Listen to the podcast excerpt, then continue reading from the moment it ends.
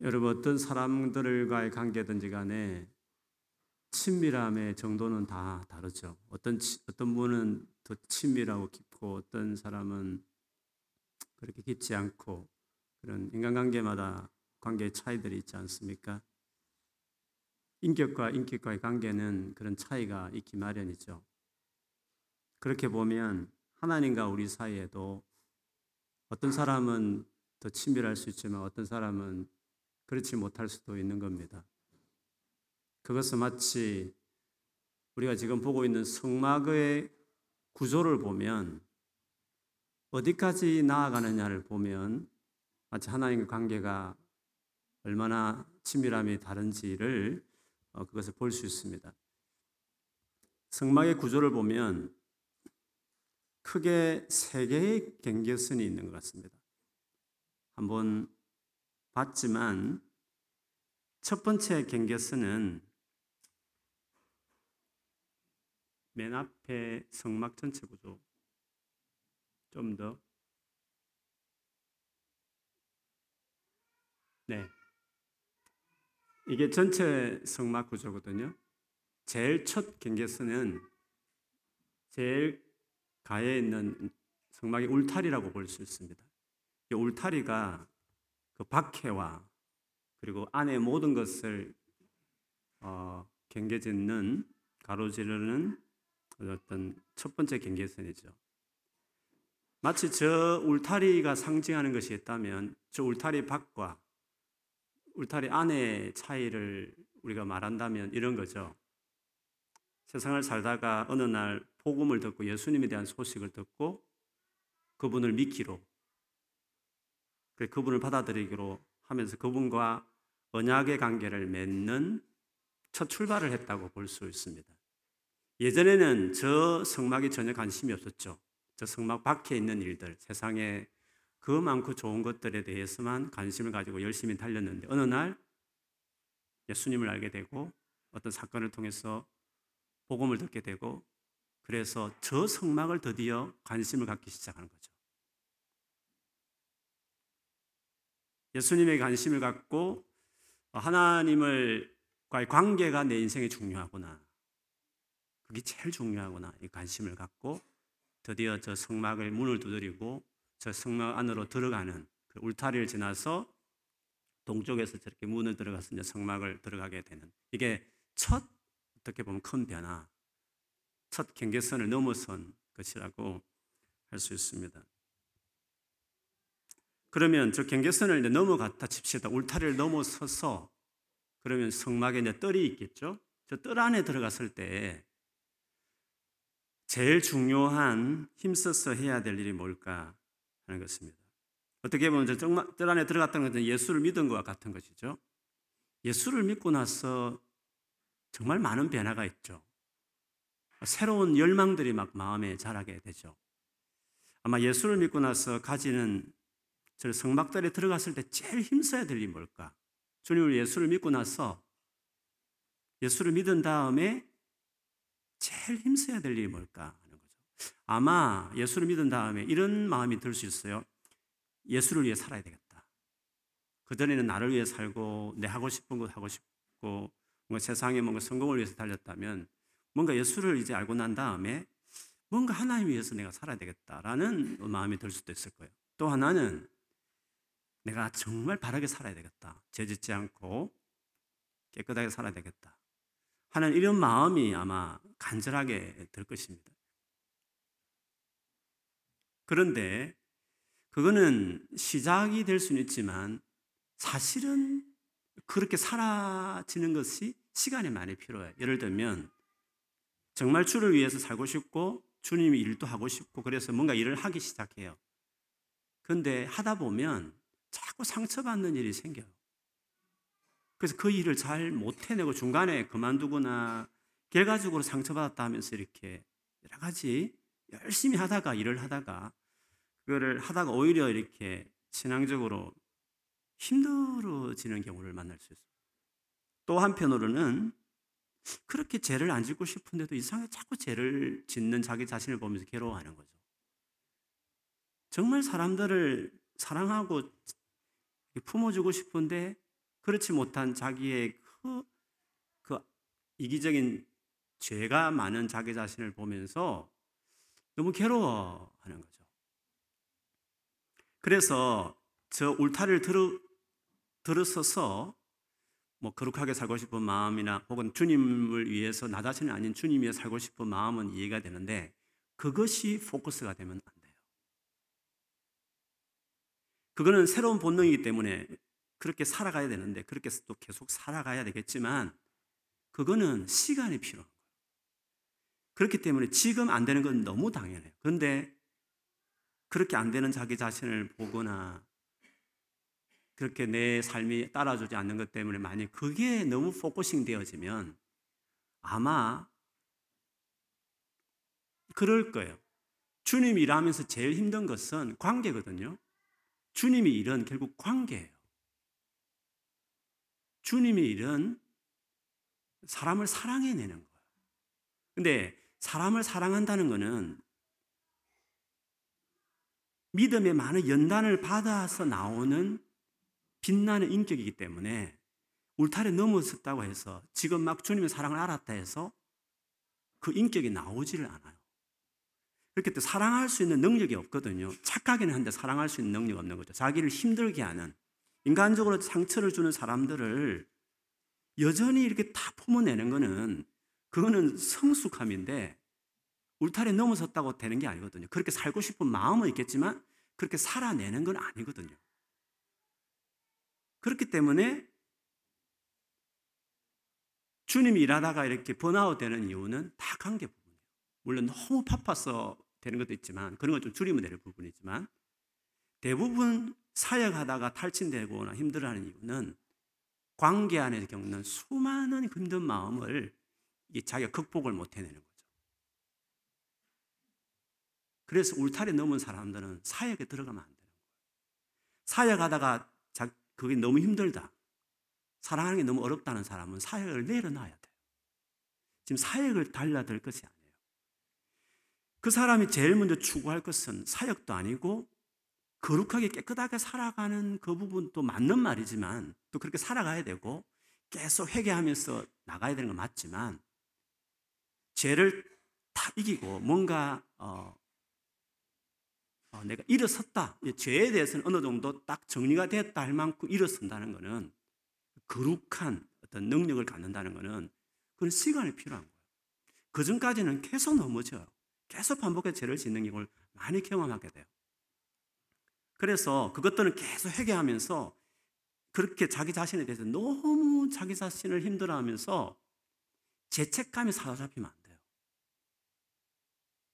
우리 넘어지고 힘들어하는 것은 시간이 필요한 그거는 당, 처음에는 너무 일상적인 일일 수 있기 때문에 내 자신이 뭘 해야 되는데 혹은 나는 바로 사야 되는데 자기 자신에게 focusing을 너무 두기 시작하면 두 가지 현상이야. 사람을 되게 원망하는 일이 많이 생겨요.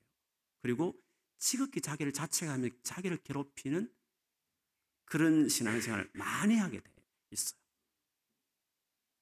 그래서 울타리를 지났을 때는 자기 자신을 계속 돌아보고 하나님께 맡기고 뭐 회개하고 당연히 그렇게 해야 되겠죠. 그러나 그보다 더 열정을 가져야 될 것이 뭐냐 하면 번제단을 향해 가야 돼요. 울타리를 넘어섰으면 들어갔으면 번제단을 가야 돼요.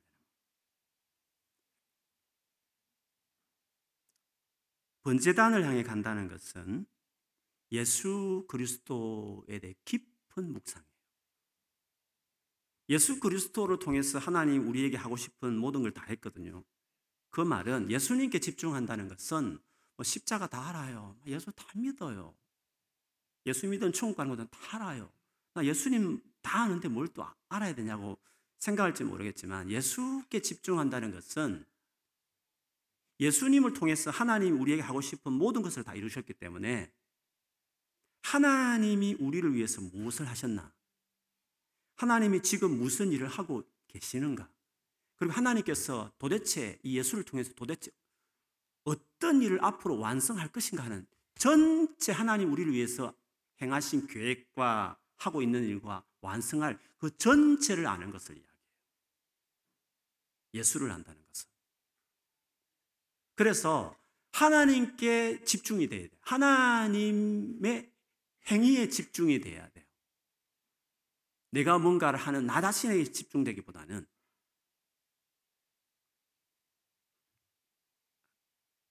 울타리를 넘어섰으면 내가 뭔가를 하기 전에 하나님이 무슨 일을 하셨나? 하나님이 지금 나를 위해서 무엇을 하고 계신가? 하나님이 나를 위해서 앞으로 뭘 할 것인가? 하나님 그분에게 오로지 마음이 집중되어 있어야 되는 거죠. 번제단을 향해 간다는 것은 그렇습니다.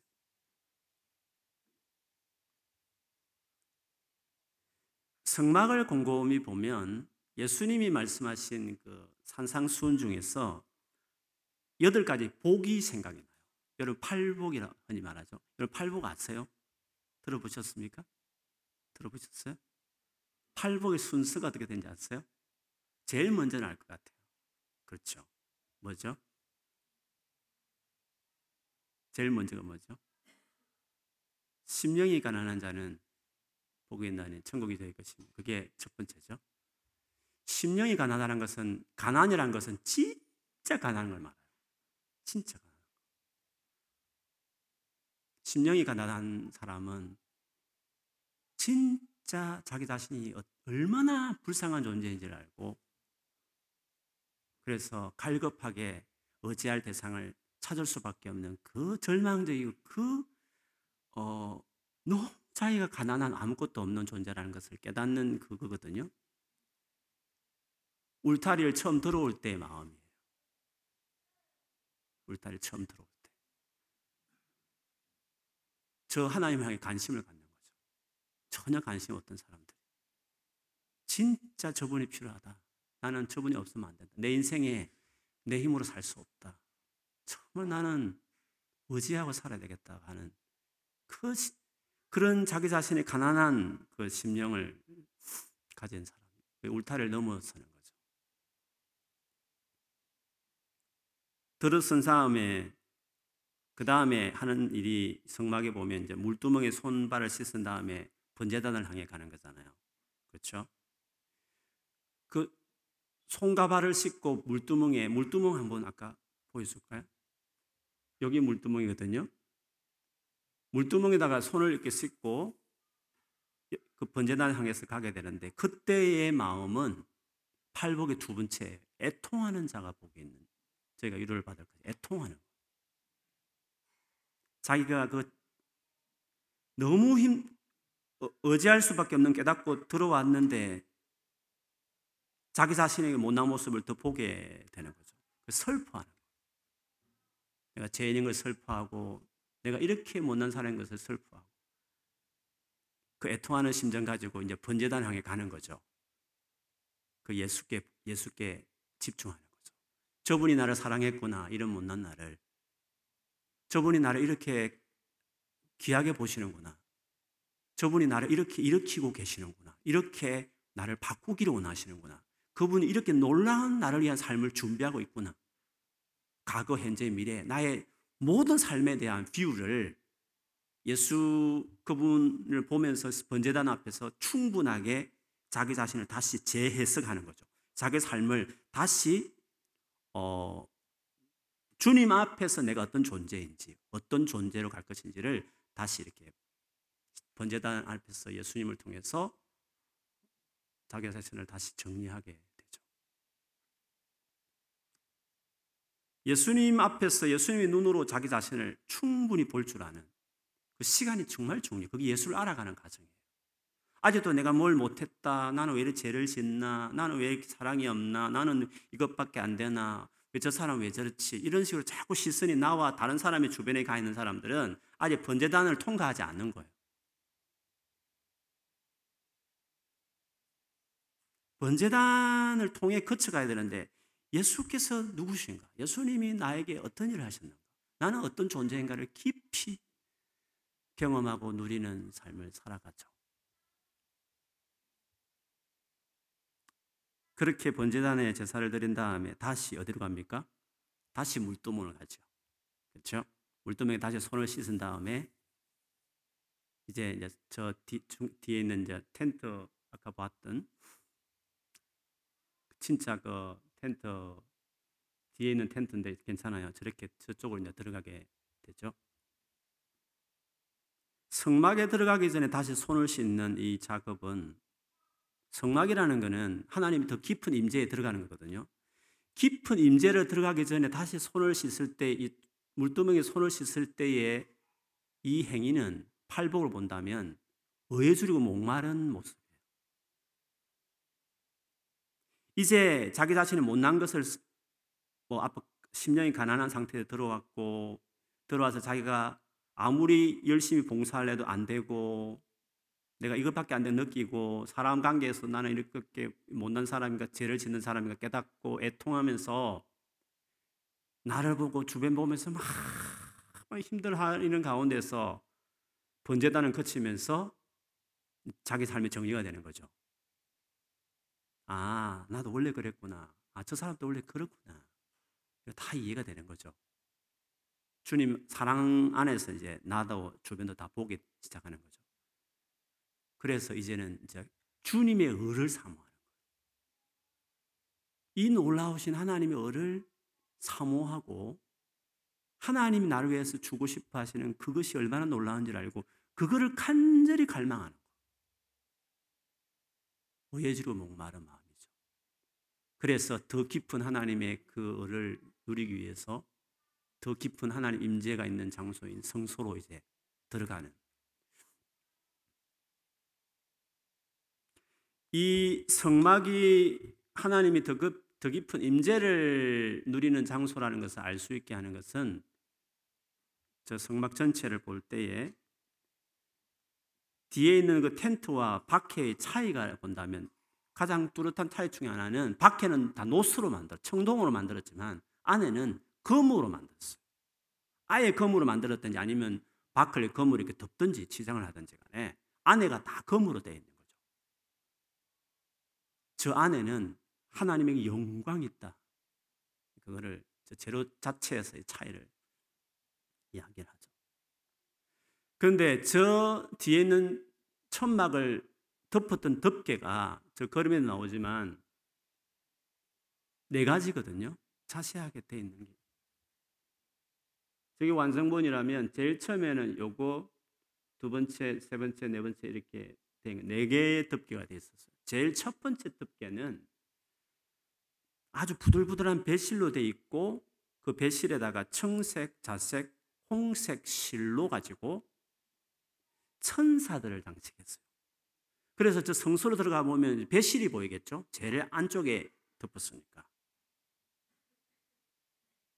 저 배실에 새겨져 있는 짜여진 저 천사들 그룹은 마치 하나님 보좌 영광 주변에서 하나님을 노래했던 천사들을 이렇게 그리고 있는 거거든요. 그 말은 저기가 하나님 보좌 같이 하나님 임재가 있는 곳이라는 것을 배실에서 보여주는 거죠. 그리고 염소털은 염소는 여러분 속죄 제사를 드릴 때 대속죄 같은 데 보면 나오지만 특별히 죄를 없앨 때 염소를 써요. 양을 쓰지 않고 그게 놀랍죠. 염소를 쓰는데 대속죄 같은 데 염소를 덮여서 그 염소털이라는 것은 하나님의 그 죄를 특별히 없애는 아주 focusing을 두고 있는 짐승으로서 염소를 생각해요. 그 다음에 세 번째 덮개가 어린 양, 피로 물들인 어린 양의 아주 총체적 은혜를 이야기하죠. 그리고 마지막에 이제 해달 가죽이라고 해달이 뭔지에 대한 해석이 있지만 어쨌든 아주 검은 가죽으로 이렇게 덮게 되는데 겉으로 보면 별 아름답지 않아요. 검은 가죽으로 되어 있으니까. 그런데 안에는 아주 화려하고 하나님 영광이 충만한 내부가 되어 있는 거죠. 그래서 밖에서 볼 때에는 세상 사람들 볼 때에는 저 천막이 별거 아닌 것 같아요. 별로 중요하지도 않아요.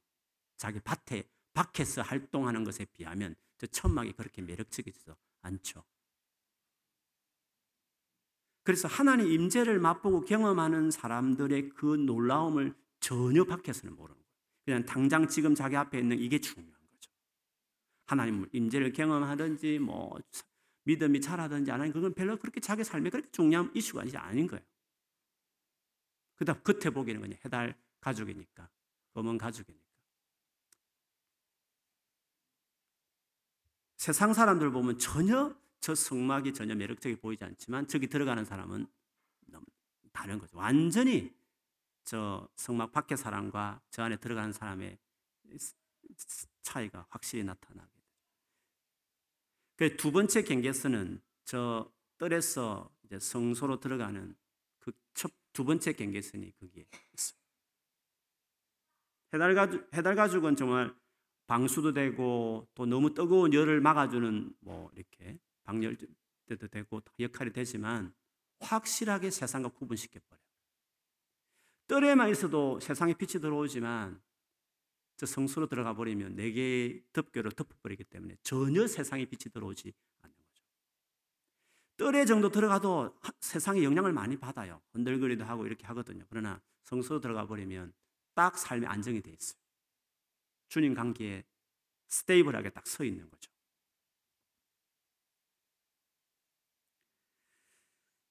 성수 안에 들어간 사람은 의에 줄이고 목마른 사람이 그 심정으로 이제 들어갔어요. 뭐 죄책감 문제도 해결됐어요. 뭐 사람 관계 속에서 미워하고 뭐 말고 할 것도 없어요. 그 관계 부분 어느 정도 정리가 돼 있어요. 그 정도는 다 뛰어넘을 수 있는 신앙이 됐어요. 그리고 오로지 이제 하나님 을을 사모하는 사람 정도 되었을 때 성소로 들어가는 거예요. 성소로 딱 들어갔을 때, 그 하나님 임재 안에 있을 때, 그 성소에서의 삶을 살아가는 사람의 특징이 뭘까? 마지막으로 마지막 방인 뒤에 지성소로 들어가기 전까지 성소에서 무슨 일이 있어, 일어날까? 어떻게 해야 최고의 하나님 영광이 있는 지성소로 들어갈 수 있을까? 그것이 다음의 과제인데 저 성소 안에서의 활동에 있어서 무, 무엇을 할까? 저 정도의 신앙이 되었을 때는 무엇이 중요할까? 그에게 있어서. 그것을 우리가 좀 보고 싶었습니다.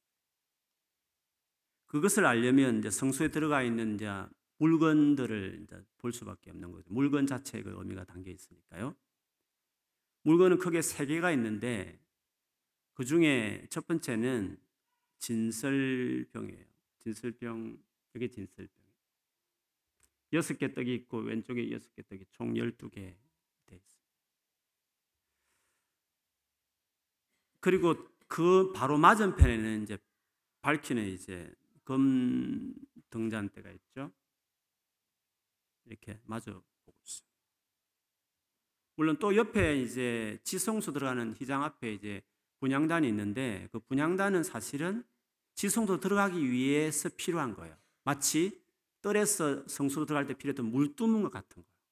그러니까 어떻게 보면 뭐 성소 안에서 있지만 성소의 지성소로 가기 위해서 필요한 어떤 기물이기 때문에 오늘은 그것은 focusing 두기보다는 진설병과 떡, 떡상과 그다음 그 옆에 있는 금 등대 이 두 가지를 보면서 성소에 머무는 사람의 특징, 성소에 머무는 사람들에게 하나님께서 어떻게 하시는가 그것을 좀 보고 싶습니다. 보통 이 떡과 그리고 이 불을 밝히는 등잔대에 대해서 해석들이 많이 있습니다. 가장 일반적인 해석은 예수님으로 이야기해요. 즉, 내가 곧 생명의 떡이니 생명의 떡이신 예수님 이렇게 하기도 하고, 혹은 빛은 내가 세상의 빛이다 하셨던 예수님. 요한복음에 특별히 나오는 그래서 저 둘은 예수님을 상징하는 것이다 이렇게 이야기해요. 왜냐하면 성막 전체가 예수님의 그림자니까.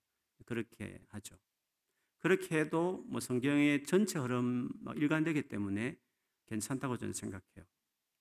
근데 저는 오늘 좀 다르게 보고 싶은 거는 이것은 제 해석이보다도 그렇게 해석하는 주류가 있기 때문에 저는 그쪽을 택한 거예요. 어, 근본적으로 이 성, 성, 이 회막 전체의 목적을 우리가 지금까지 살펴본 바에 의하면 하나님과 이스라엘 백성 사이에 시내산에서 언약 체결식을 하잖아요. 지금 결혼식이잖아요. 결혼식을 했어요. 결혼식 한 다음에 저 성막은 신혼방이거든요. 하나님과 이스라엘 백성 사이의 만남의 장소란 말이죠. 그런데 신혼방에서 신부가 거처하는 것은 성소고 신랑이신 하나님이 특별히 임재하기로 한 것은 지성소거든요. 그렇게 볼 때 성소는 성소는 이스라엘 백성들의 뭔가를 보여주는 것이어야 돼요. 그리고 지성소에 있는 언약궤는 하나님 그분에 대한 계시가 드러나는 것이죠. 그래서 저것을 예수님께 연결시켜 예수님으로 말하기보다는 이스라엘 백성의 무언가를 이야기하는 것이어야 된다. 네, 그렇게 보는 거죠. 떡을 보면 아까 봤듯이 12개가 있듯이 그 12개는 12지파를 상징하는 거죠. 이스라엘 백성을 이야기해요.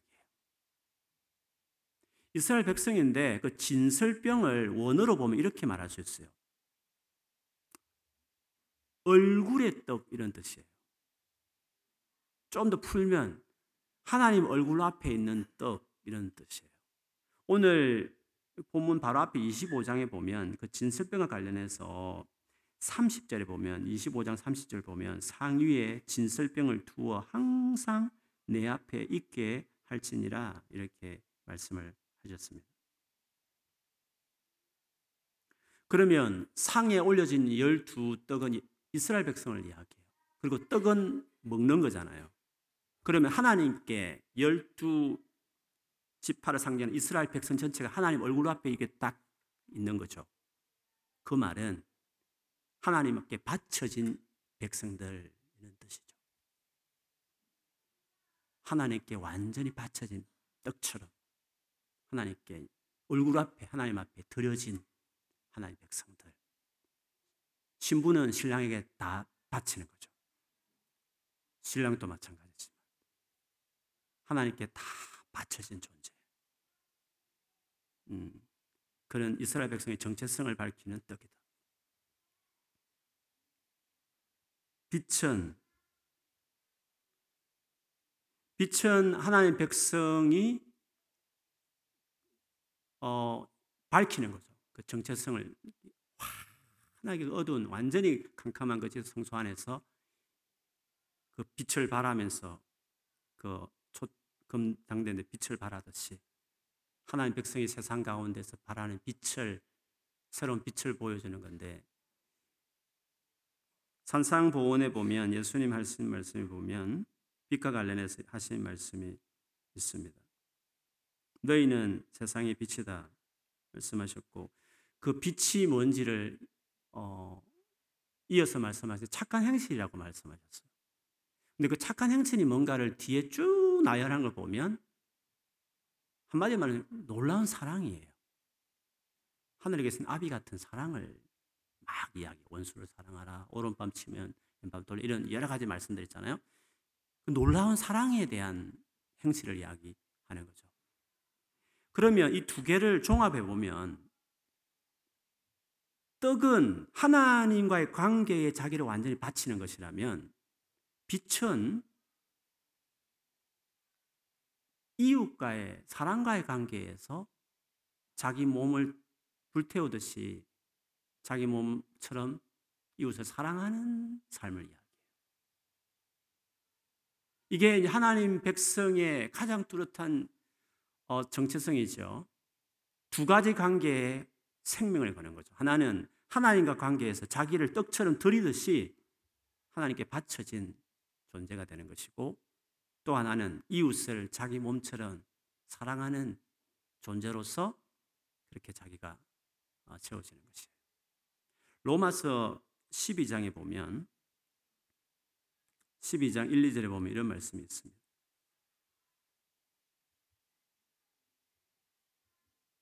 형제자매 여러분, 그러므로 나는 하나님의 자비하심을 힘입어 여러분에게 권합니다. 여러분의 몸을 하나님께서 기뻐하실 거룩한 산제물로 드리십시오. 이것이 여러분이 드릴 합당한 예배입니다. 여러분은 이 시대의 풍조를 본받지 말고 마음을 새롭게 함으로 변화를 받아 하나님의 선하시고 기뻐하시고 완전한 뜻이 무엇인지를 분별하십시오라고 이야기했습니다. 하나님께 생활편에 들어갔죠. 생활편에 들어가면서 그러므로라는 말을 시작하면 제일 먼저 하나님께 너의 몸을 제물로 바치라. 하나님께 헌신하라고 이야기하죠. 그리고 새롭게 해서 어떻게 살아낼 것인지 그 뜻을 분별하라 이렇게 이야기. 그 뜻은 많은 거 있겠지만 제일 중요한 것 중에 하나가 이웃을 사랑하는 것이 독보적이죠. 이웃과의 관계, 세상을 향한 하나님의 뜻 가운데 제일 큰 뜻이니까요. 그래서 여러분 신앙의 여정을 쭉 밟아 보시면 울타리를 지났어요. 정말 예수님을 믿고 싶어 들어왔어요. 죄책감의 문제, 사랑과의 상처 부분을 자꾸 겪어요. 그거 겪다가 인생 끝나는 사람도 있어요. 근데 예수님을 깊이 알고 예수님 누구지를 그분 관계, 그분이 우리를 하신 은혜들을 충분히 묵상하고 누리기 시작하면서 그 모든 것들이 정리가 돼요. 더 이상 인간관계 때문에 괴로워하는 것도 별로 없어요. 뭐 괴로워하는 것도 있지만 탁탁탁 뛰어넘어요. 그리고 자기 죄의 문제도 그렇게 탁탁탁 뛰어넘어요. 오로지 이제 하나님과의 그 만남을 갈망하고 그 을을 사모하면서 성소로 들어가요. 성소로 들어갔는데 하나님은 두 가지를 다루기 시작해요. 네가 지금도 나를 사랑하고 예배도 열심히 드리고 뭐 큐티도 좀 하고 기도 생활도 하고 열심히 갈망하지만 그것까지는 안 된다는 거죠. 목숨을 다하고 힘을 다하고 뜻을 다하여 나를 사랑하는 정도까지 나의 관계에 완전히 헌신돼야 된다. 나의 관계에 깊이 헌신된 사람이 돼야 된다. 그거를 하나님 관계에 계속 주문을 해요. 하나님께서. 계속 기도를 더 해야 된다. 네가 더 내게 나와야 된다. 이 마음을 계속 주시거든요. 그것이 이제 성소에서 주님이 우리에게 요구하는 거죠. 그리고 하나는 사람과의 관계를 계속 다뤄요. 관계는 계속 어렵지만. 그러나 옛날과 좀 달라요. 이제 뭐 용서하니 많이, 뭐 원망하니 많이, 그 사람 실리 많이, 안 볼래 이런 차원은 안, 해, 안 해요. 근데 마음에 어려운 관계들이 계속 있는데 그 관계 속에서 용서하고 사랑하는 것을 막 주님이 계속 요구해요. 그래도 네가 용서해야 된다. 그래도 네가 그를 사랑해야 된다. 그래도 네가 그를 진짜 계속 헌신하는 그걸 대해야 되는 거다. 내가 너를 그렇게 했듯이 내가 너를 사랑한 것처럼 그렇게 사랑하라고 말하는 이 세 계명에 내가 유일하게 너에게 준 계명 하나가 있다면 세 계명인데 그 계명에 네가 헌신해라. 그 부분을 계속 우리에게 말씀하시는 거죠. 이 두 가지 관계가 얼마나 자랐느냐 따라서 지성소를 들어가느냐 성수에 머무느냐의 그 신앙의 레벨이 나오게 되는 거죠. 이 부분을 정말 잘 보여주는 비유가 포도나무 가지 비유예요. 이번에도 제가 는 가정에 신방하면서도 나누기도 하고 계속 포도나무 가지 비유를 보면서 참 많은 교훈이 있어요. 흔히 포도나무 가지 비유는 어, 주님과 나의 관계만을 강조한다고 생각하잖아요. 반만 말하는 거죠. 근데 이 포도나무 가지 비유를 누구에게 말했냐 하면 누구에게 말을 했죠? 열두 제자들에게 예수님 십자가 지기 전날 밤에 하신 말씀이잖아요. 열두 제자들은 3년을 같이 지냈어요. 얼마나 주님과 가까웠겠어요. 그렇지 않습니까? 그리고 그 모여있는 열두 제자들끼리 얼마나 팀워크가 잘 맞췄겠어요. 3년을 먹고 잡아주십시오. 진짜 끈끈한 사랑과 정과 평생에 어, 같이 지낼 만한 관계를 맺었을 거란 말이죠. 근데 주님은 그 정도로 안 된다는 거예요. 그들에게 내 안에 거하라는 것은 뭔가 더 거해야 될 몫이 그들에게 여전히 남아있다는 것을 이야기하는 거거든요. 지금 또 열심히 내게 헌신하고 다 버리고 쫓아왔지만 내 안에 그해라. 뭔가 그해야 될 뭔가 또 부분이 있다는 것을 이야기하는 것이기 때문에 그는 성소에서의 어떤 요구하는 삶과 비슷한 거죠. 그리고 새 계명을 너에게 준다. 그 그들에게 직접 말했어요. 내가 너를 때 서로 사랑하라고 말한 것처럼 이미 충분히 서로 사랑하고 아끼고 서로에게 헌신적이지만 그 정도는 안 된다는 거죠. 깊이 서로 사랑하라는 거죠. 그렇게 할 때 놀라운 것을 경험할 거다. 그걸 다음 주 보겠, 다 다음 뭐 뒤에 보겠지만 무엇을 구하든지 응답 다 되는 일들을 경험하게 될 거다. 네가 무엇을 구하든지 다 응답 받는 것을 경험하게 될 거다. 그건 완전 지성소의 삶이거든요. 그래서 포도나무 가지 비유를 앞부분은 주님과의 관계를 말하고 뒷부분은 어, 그 사랑과 관계의 사랑을 요구하는 계명이에요. 이 두 가지가 포도나무 가지 전체에서 딱 두 축을 두 파트로 이렇게 나눠져 있어요. 그 부분은 제가 다음에 지성소 이야기할 때 좀 더 나누겠습니다. 어쨌든 나는 어디까지 와 있나? 나의 신앙은 아직도 울타리를 넘었다. 들어갔다가 나갔다 하고 있는 건지. 뜰에서 아직도 번제단에 못 나가고 있고 물도 씻지 않고 뜰에서 아직도 머물면서 막 자기 자책하고 주변 사람 자책하면서 계속 서 있는 것인지. 예수를 알아가면 알아갈수록 누리고 누리면서 안정이 되면서 이제는 주님 그분을 더 갈망하게 해서 성수를 문을 두드리면서 들어가고 있는 건지 들어왔는데 주님이 계속적으로 당신과의 관계에 헌신을 요구하고 사랑과 관계를 계속 다루면서 그 정도는 안 된다. 깊이 사랑해야 된다. 목숨을 다해서 사람을 사랑하는 삶으로 네가 자라가야 돼. 그래서 위대한 믿음 인물들을 보면 뭐 손양원 목사님이나 뭐 테레사 수녀나 우리 주변에 뭐 알고 있는 많은 분들 보면 이 두 가지가 돼 있는 사람들. 그것이 자기 삶 안에 셋업이 되어 있는 것이에요. 그러니까 그의 삶 안에 놀란 하나님의 일하심이 자기 삶에 있는 것이죠. 신앙은 여러분 기술 아닙니다. 테크닉 아닙니다. 뭔가를 뭐, 뭐 재능을 많이 가진다 되는 부분이 아니라 이 두 가지 관계 안에 완전히 헌신되어 있는 사람으로 자기 삶을 들여서 주 앞에 순종하면서 그 길을 따른 사람들이 마침내 지성소 영광을 세상에서 무엇을 구하든지 하나님 다 이루어 주시는 그 놀라운 삶을 이렇게 누리게 되는 거죠.